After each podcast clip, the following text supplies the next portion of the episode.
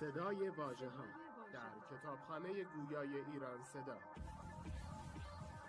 مجموعه ارزشمند از کتاب‌های گویا. www.iranseda.ir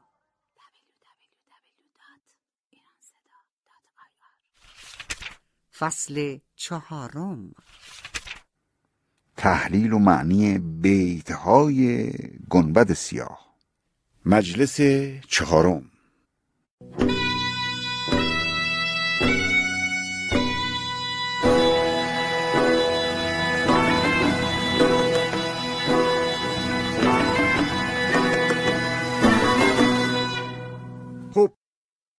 ما رسیدیم به بهشت به بهشت به جایی چونان بهشت.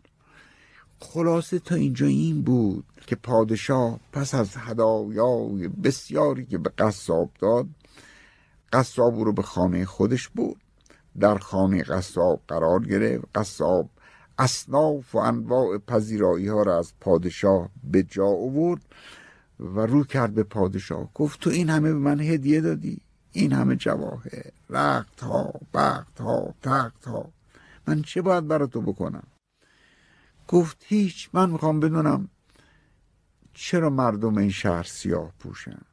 چرا مردم این شهر در مصیبت غمند بدون اینکه مصیبتی بر آنها رسیده باشه؟ قصاب رفت تو فکر چشمهاش رو بعد گفت سوالی کردی که نباید می‌کردی. این پاسخ سوال تو یک رازی است که هیچ وقت این راز نباید گشوده بشه. اما تو انقدر به من محبت کرده ای انقدر مرا مورد لطف قرار داده ای که هیچ چاره ای ندارم جز اینکه این راز رو برای تو بگم. بلند شد تو بریم. پادشاه رو می‌بره در یک خرابه ای در یک ویرانه ای یه سبدی بوده. دو تا دور این سبد تناب بسیار درشت و سترگی بوده. پادشاه رو می‌ذاره تو اون سبد از اون طرف سبد می‌کشه سبد میره در آسمان. در اون آسمان یک میلی بوده است بر این سبد افزوده که سر این میل تا ماه می‌رفته است. که میگه تو اون سبد وقتی نگاه می‌کردم بینم فرجام این سبد کجاست از سر من. میافتاد. یک مرتبه پادشاه خودش وسط زمین و آسمان معلق می‌بینه. مرغ عظیم جسه میاد روی این میل قرار می‌گیره. از ترس و وحشت پادشاه پای این مرغ را می‌گیره. مرغ صدایی بلند می‌کنه که تمام پرنده و چرنده ای که در آسمان و زمین بودن از این صدا فرار می‌کردن و با خودش پادشاه رو بر آسمان می‌بره. در یک سرزمینی فرود میاره. از خستگی استراحت می‌کنه. پر از وحشت بوده پر از ترس و وهم بوده است. اندوه سر و پای پادشاه رو گرفته بوده. یک ساعتی میخوابه استراحت می‌کنه بلند میشه نگاه می‌کنه می‌بینه به به چه باغی چه بهشتی چه گلهایی چه پرندگانی.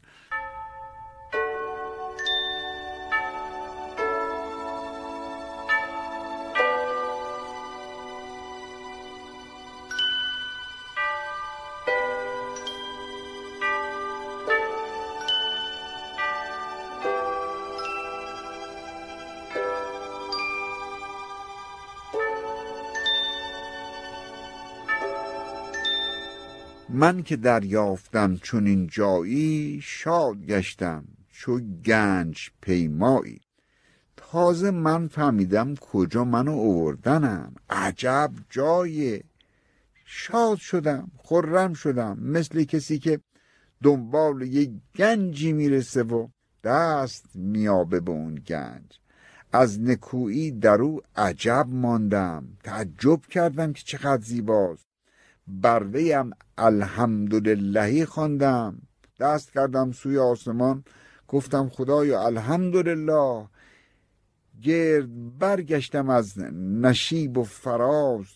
دیدم اون روزه های دیده نواز گرد برگشتم یعنی برگشتم و گرد تا گرد این نشیب و فراز این فضا رو تماشا کردم. دیدم روزه در روزه باغ در باغ زیبایی در زیبایی. میوه های لذیذ میخوردم شکر نعمت پدید می‌کردم. هی می‌گفتم خدایا شکرت. و از میوه های اون باغ بهشتیگون میخوردم.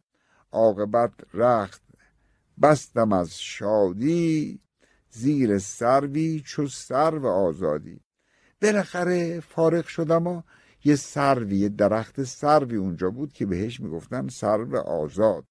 اومدم و زیر اون سرو دراز کشیدم و به به چه حال هوایی بر من تأثیر گذاشته بود. تا شب اون جایگه قرارم بود. تا شب رها نکردم. زیر این درخت استراحت کردم. تا شب اون جایگه قرارم بود. نشدم گر هزار کارم بود. تکون نخوردم. یه هزار کارم تو سرم بود ولی از زیر این درخت سرد تکون نخوردم. اندکی خوردم اندکی خفتم. یه چیزی میخوردم یه کمی میخوابیدم. میخوردم میخوابیدم. خلاصه خورد و خواب بوده. اندکی خوردم اندکی خفتم. در همه حال شکر می‌گفتم. البته شنونده عزیز من و شما می همچین جای بودیم. طبیعی است که خیلی بیشتر از اون نظامی شکر می‌گفتیم چون شب آرایشی دگرگون ساخت کهلی اندخت و قرمزی انداخت. چقدر زیباست میگه شب یه آرایش دیگه یه مرتبه به خودش گرفت. چه شد؟ کهلی اندوخت کهل همون سرمه است که در چشم می‌کنند یه سیاهه. سیاهی اندوخت و قرمزی انداخت. قرمزی همون ماجرای شفقه دیگه. غروب شما وقتی دشت رو می‌بینید در تراز دشت و در افق به اصطلاح پر از قرمزی است. مثل که خون جاری است. و خیلی قرمزی زیباست. میگه شب چه کرد؟ در خودش کهلی اندوخت یعنی سیاهی ذخیره کرد. و قرمزی هم انداخت.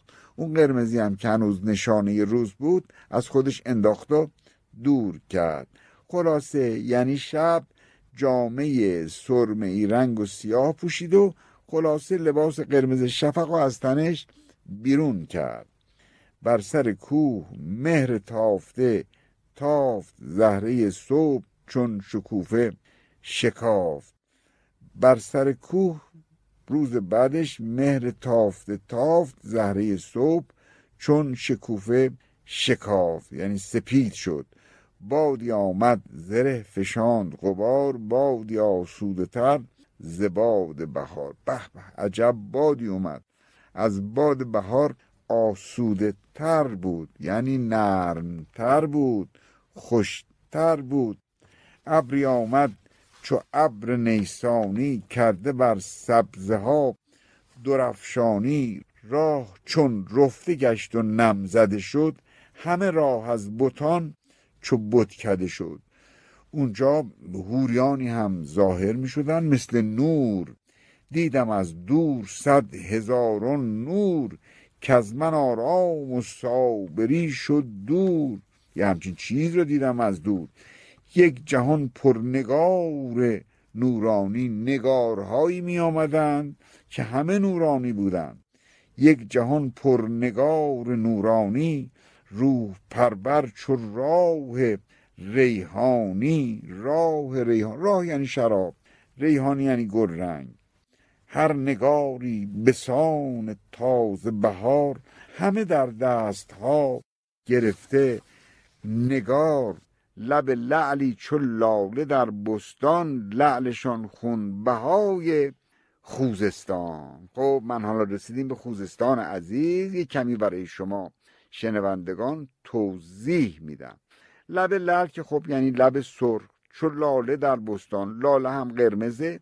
داره لب لعل این دوش زگان را به لاله های باغ و بستان تشبیه می‌کنه. حالا این یعنی چه؟ لعلشان خونبهای خوزستان. خوز یا خوز یعنی شکر. ستان پسوند مکانه. پس خوزستان یعنی جایی که درش شکر هست. در گذشته های دور خوزستان سرزمین نیهای شکر بود و یک شهری هم بود. حالا جایی که واقعا من در ذهنم هست به نام اسکر مکرم. و شهر اسکر مکرم شهری بود که شکر درش رواج داشت. مثل هم هست. ما میگیم زیر به کرمان بردن مثلی هست که شکر به خوزستان بردن. خوزستان مرکز شکره. معنی این میشه که لبهای این هوران و نگاران چون لالهای بستان بالاخره قرمز رنگ و سرخ بود گویی که خونبهای این لبان قرمز که مثل خون بود یعنی قرمزی این لبان به خون تشبیه شده باج می‌گرفت از خوزستان شکرخیز. یعنی خونبهای خودش از این خوزستان می‌گرفت. دست و ساعد پر از علاقه زر گردن و گوش پرز لولوی تر. بر دستها طلا و گردن و گوش پر از مرواری های آبدار بود. شمهایی به دست شاهانه خالی از دود و گاز و پروانه. این هوریان شمهایی را در دست داشتن که این شمها دود نداشت. خب می‌دونید شم یه دودی هم از خودش عبور میده متساعد می‌کنه. شمهایی به دست شاهانه خالی از دود و گاز و پروانه. نه دود و گازی داشت و نه پروانه ها رو دور خودش جمع می‌کرد. فتیله های شم یادمون باشه که وقتی این فتیله ها رو ما خاموش می‌کنیم یا می‌خواهیم روشن کنیم یه دودی ازشون بلند میشه. حتی سعدی در اون بیتی که شم را باید از این خانه برون بردن و کشتن تا که همسایه نداند که تو در خانه مایی. چرا شم را باید ببره بیرون و خاموش بکنه؟ برای اینکه شمها پیسوز بودن. خاموش که می‌کرده بوی بد ازشون بلند می‌شده. الان هم شما به یاد میارید که قدیم دستگاه های گرم کننده و این مجموعه های گرم کننده نبود؟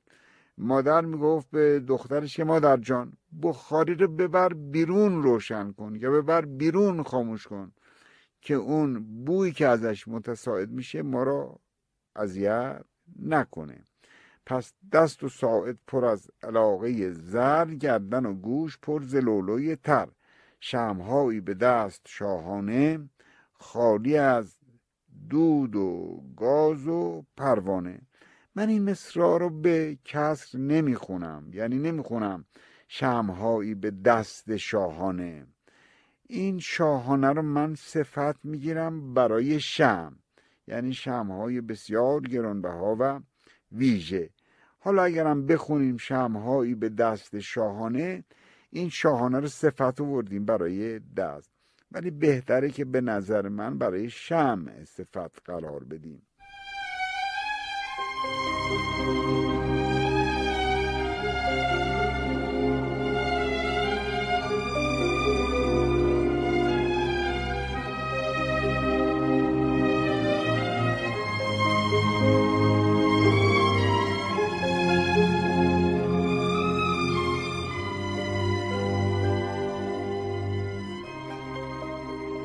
آمدند از کشی و رعنایی با هزاران هزار زیبایی. این هوریا با زیبایی و فرخی پیش آمدند. به قول عراقی با صد هزار جلوه برون آمدی که من با صد هزار دیده تماشا کنم تو را. بله بر سر اون بتان هورسرشت فرش و تختی چو فرش و تخت بهشت. این نگاران این هوریان که می آمدند به سوی من من یعنی این پادشاه زمینی که حالا به آسمان رفته بود روی سرشون خانچه های از تخت و فرش را حمل می کردند بر سر اون بتان هو سرشت فرش و تختی چو فرش و تخت بهشت فرش انداختند و تخت زدند. راه صبرم زدند و سخت زدند. آره دل منو برده بودن. خلاصه اینه که فرش ها رو پهن کردند و تخت ها رو نهادند و از من دلبری می کردند چون زمانی بر این گذشت ندیر گفتی آید محض سپهر به زیر. چون زمانی بر این گذشت ندیر یعنی دیر زمانی نگذشت یعنی خیلی طول نکشید. یه مرتبه یک ماهرویی گویی از آسمان به اون سرزمین اومد. آفتابی پدید گشت از دور کاسمان ناپدید گشت از نور. اینقدر نورانی بود که نور همه جا را پر کرد. گرد بر گرد او چو هور و پری صد هزاران ستاره سحری این هوران و نگاران و بتان مثل ستاره های پرفروغ روشن گردا گرد این ماه بودند. هر شکر پاره شمعی در دست شکر و شم خوش بود پیوست. چقدر زیبا بود که هر کدوم یک شمعی در دست داشتند و این شکر پارها با شم و حضورشون بر زیبایی اون محل می افزود سر بودن کنیز و کان چمنش او گل سرخ و اون بتان سمنش. این بانویی که از بالا و سپهر آمد به اون محل مثل یه سروی بود که میاد وسط چمن و اون بوتان را به گل تشبیه کرده که دور بر او بودن. سرو بودن کنیز و کان چمنش او گل سرخ و اون بوتان سمنش سمن یعنی یاسمین. پر سهی سرو گشت با همه شب چراغان و با چراغ همه. عجب شبی بود پر سهی سرو سرو هوریان بلند قد. همه شب چراغی در دست اونجا حضور داشتند. آمد اون بانوی همایون بخت چون عروسان نشست بر سر تخت. اون بانویی که ما ازش یاد کردیم و صفات او رو برشمردیم اون بانویی که نورش همه جا رو گرفته بود آمد و نشست روی اون تخت. عالم آسوده یک سر از چپ و راست چون نشست او قیامتی برخاست. عجبا. وقتی اون نشست همه جا رو سکوت در گرفت. وقتی اون نشست یک قیامتی به پا شد از زیبایی. همه عالم آرامش پیدا کرد آسوده شد. پس یک لحظه چون نشست به جای برغه از رخ گشود و موزه ز پا این بانوی بانوان که پر از نور و زیبایی بود. پس از اون که لحظه از جای خودش نشست و برخاست نقاب از رخسارش برگشود و کفش های پاش رو هم درآورد. شاهی آمد برون ز تارم خیش لشکر روم و زنگش از پس و پیش. وقتی از درگاه خودش بیرون آمد نقاب از چهره برداشت. این شاهی آمد برون ز تارم خیش به نظر من یعنی از صحنه خلوت خودش بیرون آمد. این رو تشبیه کرده به زمانی که نقاب رو از روی خودش در میاره. حالا چه اتفاقی میفته؟ این نقاب رو وقتی از روش می‌کشه لشکر روم و زنگش از پس و پیش. ما یه لشکر روم داریم یه زنگ داریم. لشکر جلوش زنگ پشت سرشه. زنگ تکلیفش مشخصه. زنگ یعنی سیاهی. یعنی زلفکانش موهاش به زنگی به یه کسی از اهل به اصطلاح زنگستان جایی که سیاهان هستند تشبیه شده. خب لشکر روم چی؟ لشکر روم رومیان سپیدن دیگه. لشکر روم به اصطلاح نیزه های مژگانه کمان ابروان پیشانی گونه هاست اینم یه لشکره. اینا لشکر روم و موها و زلفکان و سیاه هم زنگی. به هر حال از پس و پیش این بانو را احاطه کرده بودند رومی و زنگیش چو صبح درنگ رزمه روم داد و بزمه زنگ. اینجا رومی منظور رخسار و ابرو و چشم و این چیزهاست دیگه. رزمه روم یعنی سلاح و جامعه پرنقش و نگار رومیان. رومیان البته سپید پوست. مراد اینجا نقش و نگار رخسار و لب و دست و این چیزهاست دیگه. البته با در نظر گرفتن عرض کردم پیکان مژگان یا سنان مژگان کمان ابرو غمزه نگاه اینا هم خودش لشکر رو تشکیل میده دیگه. تنگ چشمی ز تنگ چشمی دور. چشمای کوچکی داشتن ولی تنگ چشم و کوته نظر نبودن تنگ چشمی ز تنگ چشمی دور همه سروی ز خاک و او از نور.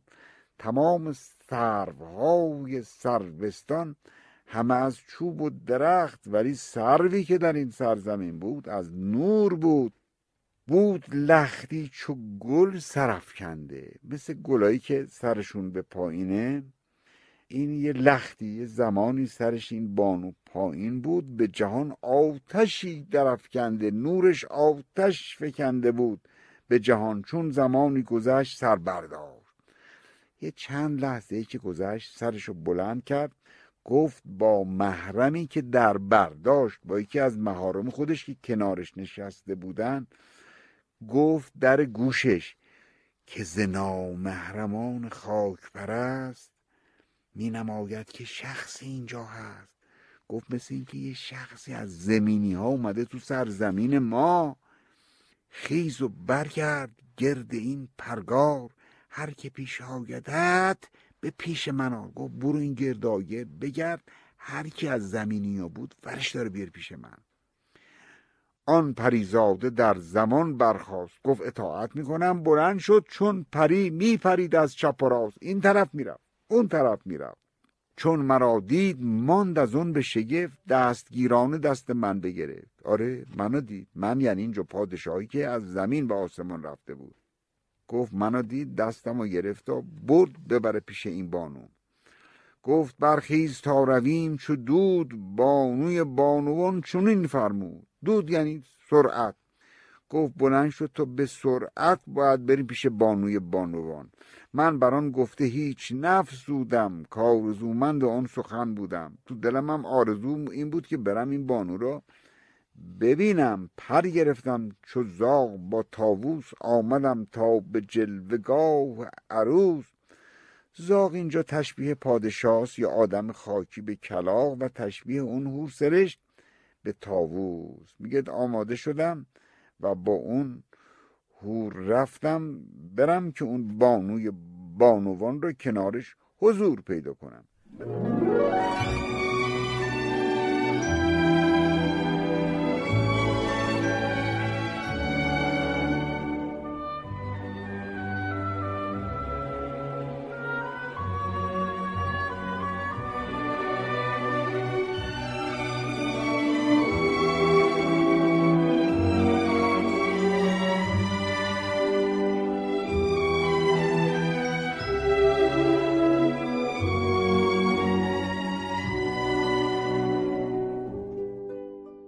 بالاخره پیش رفتم ز روی چالاکی. خاک بوسیدمش من خاکی. احترامش کردم خاک رو بوسیدم جلوش.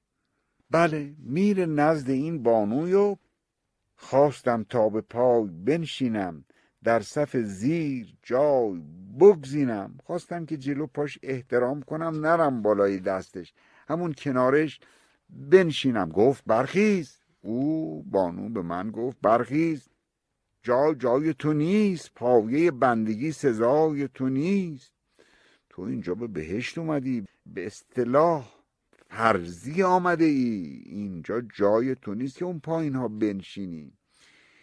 پیش چون من حریف مهمان دوست جای مهمان ز مغز به نه پوز تو جات بالا بالا هاست باید بشینی. خاصه خوبی و آشنا نظری دست پرورد رایض هنری. خاصه یه آدمی مثل تو که به نظر من آشنا هستی دست پرورد رایض هنری. ببینید رایض از ریاضت و پارسایی میاد دیگه. و رایز کسی است که آدمای پاک و پارسا را تربیت می‌کنه. اینجا معنی هنرم میده. می‌خواد بگه جای مهمان ز مغز به نز پوست. خب تو جاد بالا بالا هاست. خاص خوبی یعنی آدم خوبی و آشنا نظری که به چشم من آشنا میاد دست پروند رایز هنری. یعنی کسی که به تو آموخته است هنر پارسایی را. اینطور من برداشت می‌کنم. بر سری را و پیش من بنشین بیا رو تخت بنشین. ساز و کار است. ماه با پروین. همیشه پروین کنار ماه حضور داره. بیا و اینجا بشین. گفت ای بانوی فریشت خوی فریشت خوی یعنی فرشت خوی دیگه. گفت ای بانوی فریشت خوی با چو من بنده این حدیث مگوی. گفت من بنده من زمینیم اینطور با من حرف نزن. تخت بلقیس جای دیوان نیست. مرد آن تخت جز سلیمان نیست. این تخت تخت بانویی است به نام بلقیس داره تشبیه می‌کنه. بانوی سلیمان اونجا سلیمان باید بشینه اونجا جای بلقیس هاست جای سلیمان هاست نه جای من. من که دیوی شدم بیابانی چون کنم دعوی مسلمانی؟ من بالاخره گاهی با شیطان هم دمخور هستم و جای من اونجا نیست. یادمون باشه که دیو در زبان پارسی یه معنیش یعنی شیطان. یه معنیش هم به لفظ امروزی یعنی کلاه بردار گول هم بهش می‌گوین قین و لام. و می‌گویند گول بیابانی. چرا؟ برای اینکه شما رو می‌بره وسط بیابان رها می‌کنه. نمی‌دونی به شماله یا به جنوب راست بری یا چپ بری به پیش بری یا به پس بری. گرفتارت می‌کنه. بنابراین به همین دلیل میگن قول بیابانی. بر روی گفت نارد بها بهانه مگیر. گفت نارد بها گفت این این حرف ارزشی نداره بهایی نداره دنبال بهانه نباش. با فسون خانده ای فسانه مگیر. قصه نگو فسانه نگو. بلند شو کاری که میگم انجام بده. همه جا جای توست و حکم تو راست. لیک با من نشست باید خاک.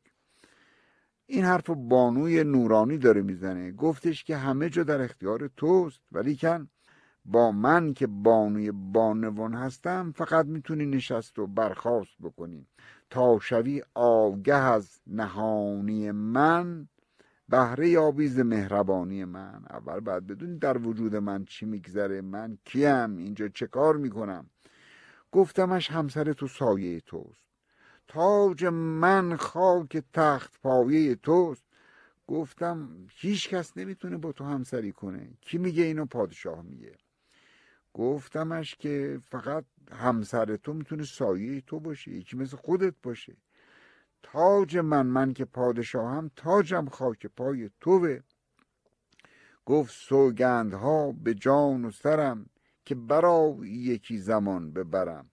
گفت به جان و سرم سوگند می‌خورم که چند لحظه بیا و کنار من بر تخت بنشین و هیچ اشکالی نداره. میهمان منی تو ای سر مرد. سره یعنی خالص. ای مرد خالص تو فعلا میهمان من هستی. میهمان را عزیز باید کرد. میهمان را باید گرامی داشت. چون به جز بندگی ندیدم رای ایستادم چو بندگان پربای دیدم که من باید بندگی او را بکنم روی پام ایستادم. چون غیر از اطاعت و طاعت نمی‌تونستم کاری بکنم. خادمی دست من گرفت و به بر سریرم نشاند آمد باز. یکی از اون خدمه که اونجا بود بالاخره دست منو گرفت و بردم و کنار اون بانوی نورانی منو روی تخت نشان. چون نشستم بر آن سریر بلند ماه دیدم گرفتمش به کمند. فکر کردم که این ماه این ماه رو باید به کمند خودم در بیارم. با من اون مه به خوش زبانی ها کرد بسیار مهربانی ها بس بفرمود کاورند به پیش خان و خوردی ز شهر دادن بیش. وقتی نشستم دستور داد برام خوردنی بیارن. چه خوردنی هایی در وصل نمی گنجه که به شهر بنشینم و بگم چه ها آوردند. خان نهادند خازنان بهشت خوردهایی همه عبیر سرشت چه خوردنی های آوردن همه بوی عطر می‌داد. خان ز پیروزه کاسه از یاقوت دیده را زو نصیب و جان را قوت اینا هم قوت جان بودند و هم دیده از اونها لذت می برد می‌دید چشم و لذت می برد خان یعنی سفره. خان ز پیروزه سفره ای انداخته بودند. رنگش پیروزه ای کاسه از یاقوت کاسه هاش از یاقوت بود. دیده را یعنی چشم را زو نصیب و جان را قود هم قوت جان بودند. و هم نصیب دیده می کرد زیبایی ها را. هرچه اندیشه در گمان آورد مطبخی رفت و در میان آورد. هرچی فکر کردم که می‌تونه اونجا باشه برام آماده کردم چون فراغت رسیدمان از خورد وقتی دیگه من خوردنی ها رو خوردم از غذاهای گرم و شربت سرد بنابراین شعرم باید اینطور خوانده بشه.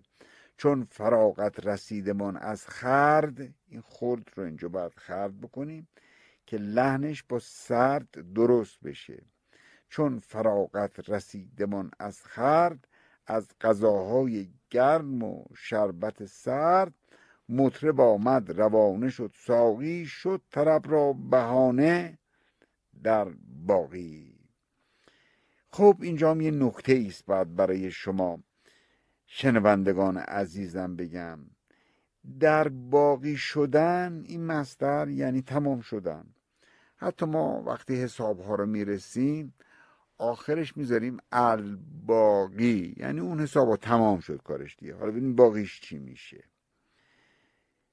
بنابراین اینجا شد طرب را بهانه در باقی یعنی به طور کمال و به طور تمام همه چیز را برامون اونجا آماده کردن یعنی مطرب آوردند و ساقی آمد و همه بهانه ها از میان رفت. یعنی همه چیز برای ما تدارک